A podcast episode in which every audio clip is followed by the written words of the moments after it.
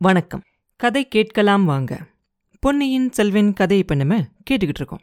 அந்த வேட்ட மண்டபத்துக்குள்ள சத்தம் கேட்கவே நந்தினி என்ன பண்ணா? அவ அறைக்குள்ள இருந்து வந்து பார்க்குறா இல்லையா? அந்த வேட்ட மண்டபத்துக்குள்ள வந்த உடனே வந்தியத்தேவனையும் மணிமேகலையும் பார்த்த உடனே அவளுக்கு ஒரே ஆச்சரியமா போயிடும் ஓஹோ நீங்க எப்படி இங்கே வந்தீங்க? அப்படின்னு கேட்பா தேவி உங்களோட கட்டளை அப்படின்னு உங்க தோழி சொன்னதால தான் வந்தேன். பெண் புத்தியை கேட்டிருக்க கூடாது அப்படிங்கிறது இங்கே வந்ததுக்கு அப்புறம் தான் எனக்கு தெரிஞ்சிச்சு அப்படிம்பா வந்தியத்தேவன். அப்போ மணிமேகலை சொல்லுவா அக்கா நான் இவருக்கு ஒன்றும் புத்தியெல்லாம் சொல்லலை. என்னோட உங்களை பார்க்க வர சொல்லி வேண்டி கேட்டுக்கிட்டேன் அப்படிம்பா. நந்தினிக்கு முதல்ல கொஞ்சம் ஆச்சரியமா இருக்கும் இல்லையா? அதை கொஞ்சம் சமாளிச்சுக்கிட்டு இப்போ சிரிப்பா. சிரிச்சுட்டு சொல்லுவா என் அருமை தொழியே பெண்களான நம்ம ஆண்கள் கிட்ட என்ன வேண்டி கேட்டுக்கிட்டாலும் அது அவங்களுக்கு புத்தி சொல்கிற மாதிரி தான் தோணும் அப்படிம்பா. அப்போ வந்தியத்தேவன் சொல்லுவான் புத்தி சொல்கிற மாதிரி மட்டுமா? கட்டளை இடுற மாதிரி? அப்படின்னு சொல்லுங்க தேவி. நீங்க என்ன கூப்பிட்டுருக்கிறதா சொல்லி இளவரசி என்ன கையை பிடிச்சு கைப்பிடியா இழுத்துக்கிட்டு வந்தாங்க. அதோட பலன் நான் இந்த கொலகாரங்க கிட்ட வந்து சிக்கிக்க வேண்டியதா போயிருச்சு அப்படிமா வந்தியத்தேவன் ஐயா இங்க நடந்திருக்கத பார்த்தா இவங்க கொலகாரங்க அப்படின்னு எனக்கு தோணலையே. நான் மட்டும் இப்ப வராம இருந்திருந்தா நீங்க இல்லையா இவங்க எல்லாரையும் இன்னைக்கு கொன்னு தீர்த்திருப்பீங்க? அப்படின்னு கேட்பா நந்தினி. அக்கா இவங்க தான் கொலகாரங்க. கொஞ்ச நேரத்துக்கு முன்னாடி இவங்க இவரை இந்த வாலில்லா குரங்கூட சேர்த்து கட்டிட்டாங்க அப்படிம்பா. நந்தினி சிரிச்சுக்கிட்டே சொல்லுவா மணிமேகலை முன்னாடி ஒரு தடவை இவர் வாலில்லா குரங்கு பின்னாடி ஒளிஞ்சுக்கிட்டு இருந்தாரு அப்படின்னு நீ சொன்ன இல்லையா? அது இவங்களுக்கு எப்படியோ தெரிஞ்சிருக்குது அப்படிம்பா. எப்படியோ இல்லாக்கா நீங்க வரத்துக்கு முன்னாடி நாள் இந்த வேட்ட மண்டபத்துல நான் பார்த்ததா சொன்னேன் இல்லையா? அந்த மனுஷங்கெல்லாம் இவங்க தான் அன்னைக்கே இவரை துரத்திக்கிட்டு தான் வந்தாங்க. நல்ல வேலையா இவர் அங்க உங்ககிட்ட இருந்து தப்பிச்சு போயிட்டாரு அப்படின்னு சொல்லுவா மணிமேகலை. அப்ப நந்தினி சொல்லுவா மறுபடியும் இன்னைக்கு இவரை நீயே இவங்க கிட்ட கொண்டு வந்து சேர்த்துட்டியே. ஏ மணிமேகலை இந்த வழியில எதுக்காக இவரை கூட்டிட்டு வந்த?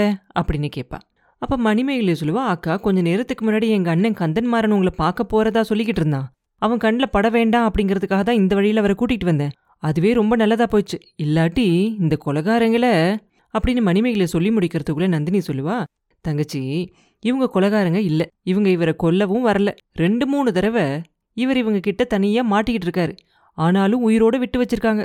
இது உண்மையா இல்லையான்னு நீயே இவரை கேட்டு தெரிஞ்சுக்கோ அப்படின்னு சொல்லுவா. அப்ப மணிமேகலை கேப்பா அப்படின்னா இவங்களாம் யாருக்கா? கொஞ்ச நேரத்துக்கு முன்னாடி இவங்க சொன்னதெல்லாம் உண்மையா?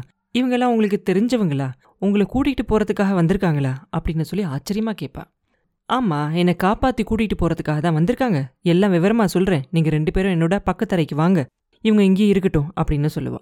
அதுக்கப்புறம் ரவிதாசனை பார்த்து மந்திரவாதி இந்த ரெண்டு பேர்ல யாராவது ஒருத்தருக்கு நீங்க ஏதாவது தீங்கு செஞ்சாலும் அது எனக்கு செஞ்ச தீங்கா நினைச்சுக்குவேன். இவங்க ரெண்டு பேரையும் இனிமேல் நீங்க எங்க பார்த்தாலும் எந்த நிலைமையில பார்த்தாலும் சரி மரியாதையோட நடந்துக்கணும் அப்படின்னு சொல்லுவான் அப்ப ரவிதாசன் சொல்லுவான் தேவி என்ன மன்னிச்சுக்கோங்க.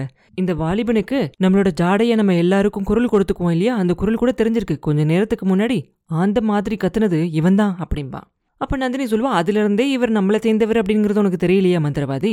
உன்னோட புத்தி கூர்மை எங்க போயிருச்சு? போனது போகட்டும். இனி நான் மறுபடியும் சொல்ற வரைக்கும் இங்க எந்த சத்தமும் கேட்கக்கூடாது. ஜாக்கிரதை அப்படின்னு சொல்லிட்டு அவளோட அறைக்குள்ள போயிடுவா மணிமேகலையும் வந்தியத்தேவனும் அவள் பின்னாடியே போவாங்க. அவங்க மூணு பேரும் போன உடனே அந்த கதவு மறுபடியும் சாத்திக்கும். உள்ளே போன உடனே நந்தினி சொல்லுவா தங்கச்சி நீ ரொம்ப புத்திசாலி. இவரை வேட்ட மண்டபத்து வழியாக கூட்டிகிட்டு வந்தது ரொம்ப நல்லதாக போச்சு.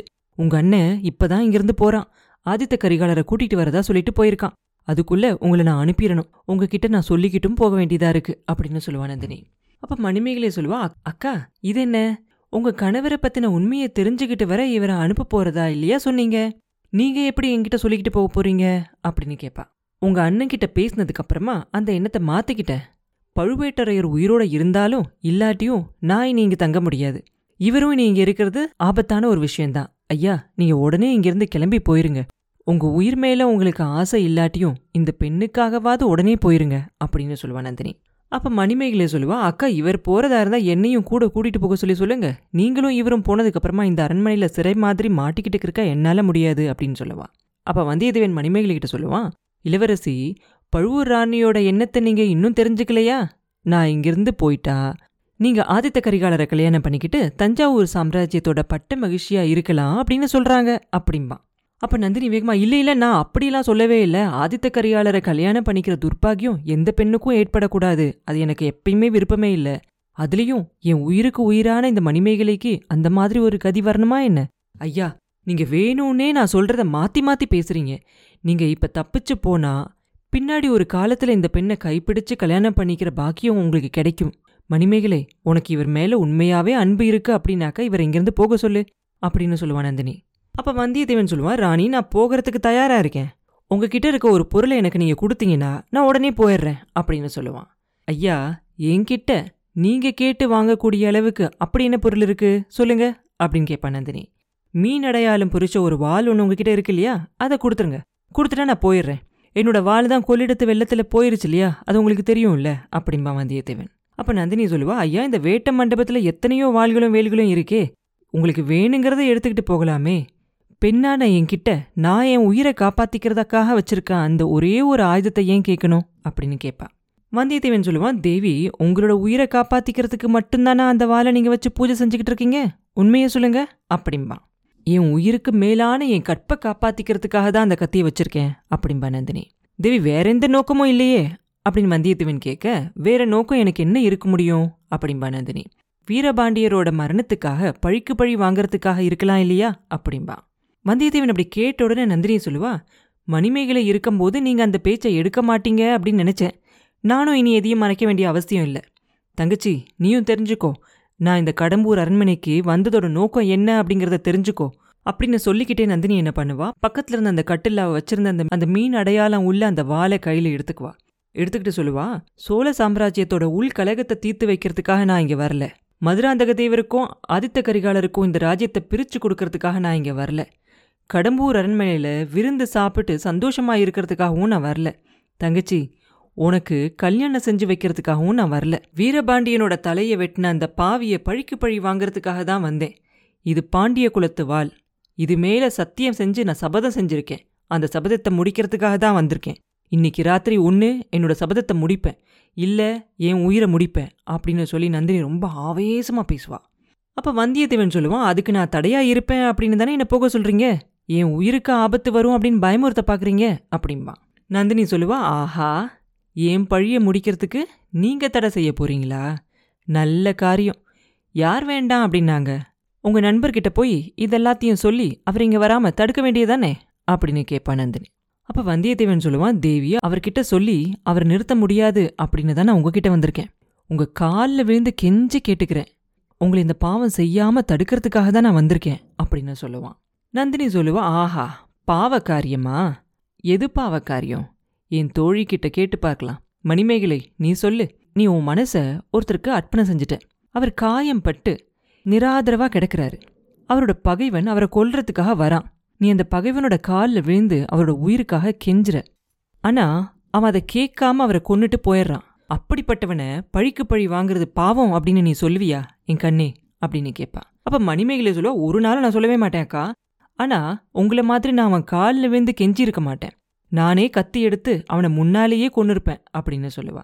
வந்தியத்தேவன் மணிமேகலையை பார்த்து இளவரசி அந்த பகைவன் ஒருவேளை உங்களோட சொந்த சகோதரரா இருந்தா? அப்படின்னு கேட்பான் மணிமேகலை சொல்லுவா சகோதரனா இருந்தாலும் சரி யாரா இருந்தாலும் சரி எல்லாருமே எனக்கு ஒண்ணுதான் அப்படின்பா அப்படி சொல்லடி என் கண்ணே அப்படின்பா நந்தினி.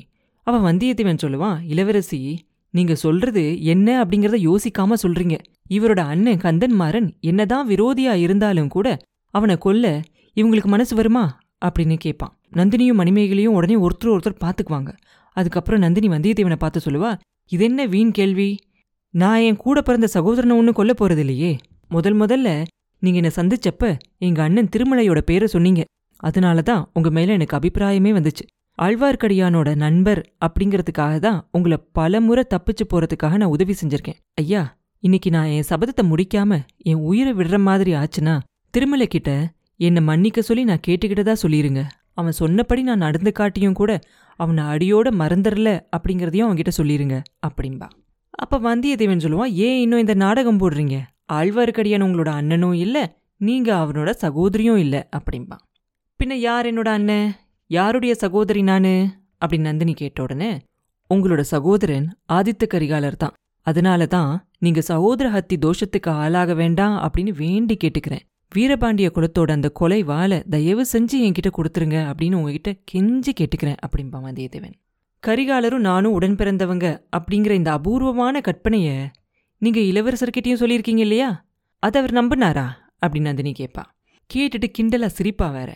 நம்பினதா தான் தோணுச்சு ஆனா அவர் மனசுல என்ன இருக்கு அப்படின்னு என்னால் தெரிஞ்சுக்க முடியல அப்படிம்பா வந்தியத்தேவன் அவர் மனசுல உள்ளத என்னால தெரிஞ்சுக்க முடியும். அந்த பழையாறை மோகினியோட கற்பனை சக்தியை பத்தி அவர் ரொம்ப ஆச்சரியப்படுறாரு அப்படிம்பா நந்தினி. அப்போ வந்தியத்தேவன் சொல்லுவான் அம்மனி நீங்கள் சொல்கிறது தப்பு. கற்பனையே இல்லை. இளைய பிராட்டியோட கற்பனையும் இல்லை. என்னோட கற்பனையும் இல்லை. ஈழ நாட்டில் நான் என் கண்ணால் பார்த்தேன் அப்படிம்பா. என்னத்தை பார்த்தீங்களா? அப்படின்னு நந்தினி கேட்பா வாயால் பேசுகிற சக்தி இல்லாத ஒரு பெண் தெய்வத்தை பார்த்தேன். என்னையும் ஆழ்வார்க்கடியானையும் அருள்மொழிவர்மரையும் அந்த பெண் தெய்வம் பெரிய ஆபத்திலிருந்து காப்பாத்துனாங்க. அனுராதபுரத்தோட வீதியில நடுராத்திர நாங்கள் ஒரு பழைய மாளிகையோட ஓரமா போய்கிட்டு இருந்தப்ப அவங்க அந்த வீதியோட எதிர்ப்பக்கத்துல நின்னு எங்களை ஜாட காட்டி கூப்பிட்டாங்க. அருள்மொழிவர்மரும் நாங்களும் அவங்கள பார்த்து நகர்ந்ததுக்கப்புறமா நாங்க கொஞ்ச நேரத்துக்கு முன்னாடி நின்னுக்கிட்டு இருந்த அந்த வீட்டோட முன்பகுதி இடிஞ்சு விழுஞ்சிருச்சு. பொன்னியின் செல்வர் அந்த பெண்ணரசிய அவரோட குல தெய்வமா போற்றி வணங்கிக்கிட்டு இருக்காரு அப்படின்பா அப்ப நந்தினி சொல்லுவா ஐயா இந்த கதைக்கும் எனக்கும் என்ன சம்மந்தம் அருள்மொழிவர்மரை சோழ சிங்காதனத்துல உட்கார வைக்கணும் அப்படின்னு இளைய பிராட்டி தான் ரொம்ப ஆசைப்பட்டுக்கிட்டு இருக்கா. இதையெல்லாம் போய் நீங்க அவகிட்ட சொல்லுங்க. என்கிட்ட ஏன் சொல்றீங்க? அப்படின்னு கேட்பா அப்ப வந்தியத்தேவன் சொல்லுவான் அதுக்கு காரணம் இருக்கு. அனுராதபுரத்து வீதியில அந்த மங்கலான நிலா வெளிச்சத்துல அந்த பெண்ணரசியை நான் கொஞ்சம் தூரத்துல இருந்து பார்த்தப்ப தஞ்சாவூர்ல நம்ம விட்டு பிரிஞ்சு வந்த பழுவூர் இளையராணி இங்க எப்படி வந்து சேர்ந்தாங்க அப்படின்னு ஆச்சரியப்பட்டேன். அம்மணி உங்களுக்கும் அவங்களுக்கும் உருவ தோற்றத்துல அணு அளவு கூட வித்தியாசம் இல்ல. நீங்க நகையெல்லாம் போட்டு அலங்காரம் பண்ணிக்கிட்டு இருக்கீங்க. அதெல்லாம் இல்லாம உங்க தலைய விரிச்சு போட்டீங்க அப்படின்னாக்க அப்படியே அவங்கள மாதிரியே இருப்பீங்க அப்படிம்பா. அப்ப நந்தினி கேப்பா நீங்க சொல்றதெல்லாம் நான் எதுக்காக நம்பணும்? உங்களுக்கு கற்பனை சக்தி ரொம்ப அதிகம் அப்படிங்கிறது எனக்கு தெரியும். இதுவும் ஏன் உங்களோட அபூர்வமான கற்பனையில ஒன்னா இருக்கக்கூடாது? அப்படின்னு கேட்பா தேவி சத்தியமா சொல்றேன் அப்படிம்பா வந்தியத்தேவன். நீங்க எவ்வளவுதான் சத்தியம் செஞ்சு சொன்னாலும் என்னால நம்ப முடியாது அப்படின்றவா. ராணி நம்ப முடியாது அப்படின்னு நீங்க சொல்றது பொய். நான் சொல்றது உண்மை அப்படிங்கிறது உங்களுக்கே தெரியும். அந்த உண்மையை நீங்க உங்களோட காரியத்துக்காக உபயோகப்படுத்திக்கிட்டு இருக்கீங்க. முதன் முதல்ல உங்களை தஞ்சாவூர் அரண்மனையில நான் சந்திச்சு பேசிக்கிட்டு இருந்தப்ப இந்த மந்திரவாதி ஆந்த மாதிரி கத்திக்கிட்டு வந்தான். என்ன கொஞ்சம் தள்ளி போய் நீங்க நிக்க சொன்னீங்க. தற்செயலா திறந்திருந்த இந்த பொக்கிஷ நிலவரைக்குள்ள நான் போய் ஒளிஞ்சுக்கிட்டு இருந்தேன். அப்ப ஒரு அதிசயமான காட்சியை நான் பார்க்குற மாதிரி ஆச்சு அப்படிம்பா. ஆஹா அது என்ன அதிசயமான காட்சி? அப்படி நந்தினி கேட்க கந்தன்மாறன் மதுராந்தக தேவரோட அந்த நிலவரை பாதை வழியா போறத பார்த்தேன் அப்படிம்பா. அதனால என்ன? அப்படின்னு கேட்பா கொஞ்ச நேரத்துக்கெல்லாம் அதே நிலவரையில நீங்களும் பெரிய பழுவேட்டரையரும் போறத பார்த்தேன். அப்போ நீங்க எங்க போறீங்க அப்படிங்கறதே எனக்கு தெரியாது. அதுக்கப்புறம்தான் ஊகிச்சு தெரிஞ்சுக்கிட்டேன். நீங்க உங்க அம்மாவோட ஆவி வடிவத்துல போய் நடிச்சு சக்கரவர்த்திய துன்புறுத்தி பயமுறுத்துறதுக்காக போறீங்க அப்படிங்கறத தெரிஞ்சுக்கிட்டேன் அப்படிம்பா.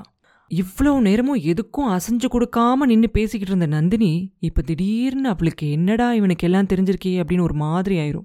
அப்படியே கொஞ்சம் ஆடி போய் பக்கத்துல இருக்கிற அந்த ஆசனத்துல போய் உட்காருவா. ஐயா இன்னும் என்ன தெரிஞ்சுக்கிட்டீங்க? அப்படின்னு கேட்பான் நீங்களும் பெரிய பழுவேட்டரையரும் நிலவரை பாதையில் போயிட்டு இருந்தப்ப மதுராந்தகரை கூட்டிகிட்டு வந்த கந்தன்மாறன் திரும்பி வந்துகிட்டு இருந்தான். பழுவேட்டரையர்கிட்ட அவன் ஏதோ சொன்னான். அவரு அவனோட தீவிரத்தி பிடிச்சுக்கிட்டு வந்த காவலன்கிட்ட ஏதோ ஜாட செஞ்சாரு. அப்படின்னு சொல்லிக்கிட்டு இருக்கும்போதே என்ன ஜாட? அப்படின்னு கேட்பான் நந்தினி. உங்களுக்கு அது தெரிஞ்சுதான் இருக்கணும்.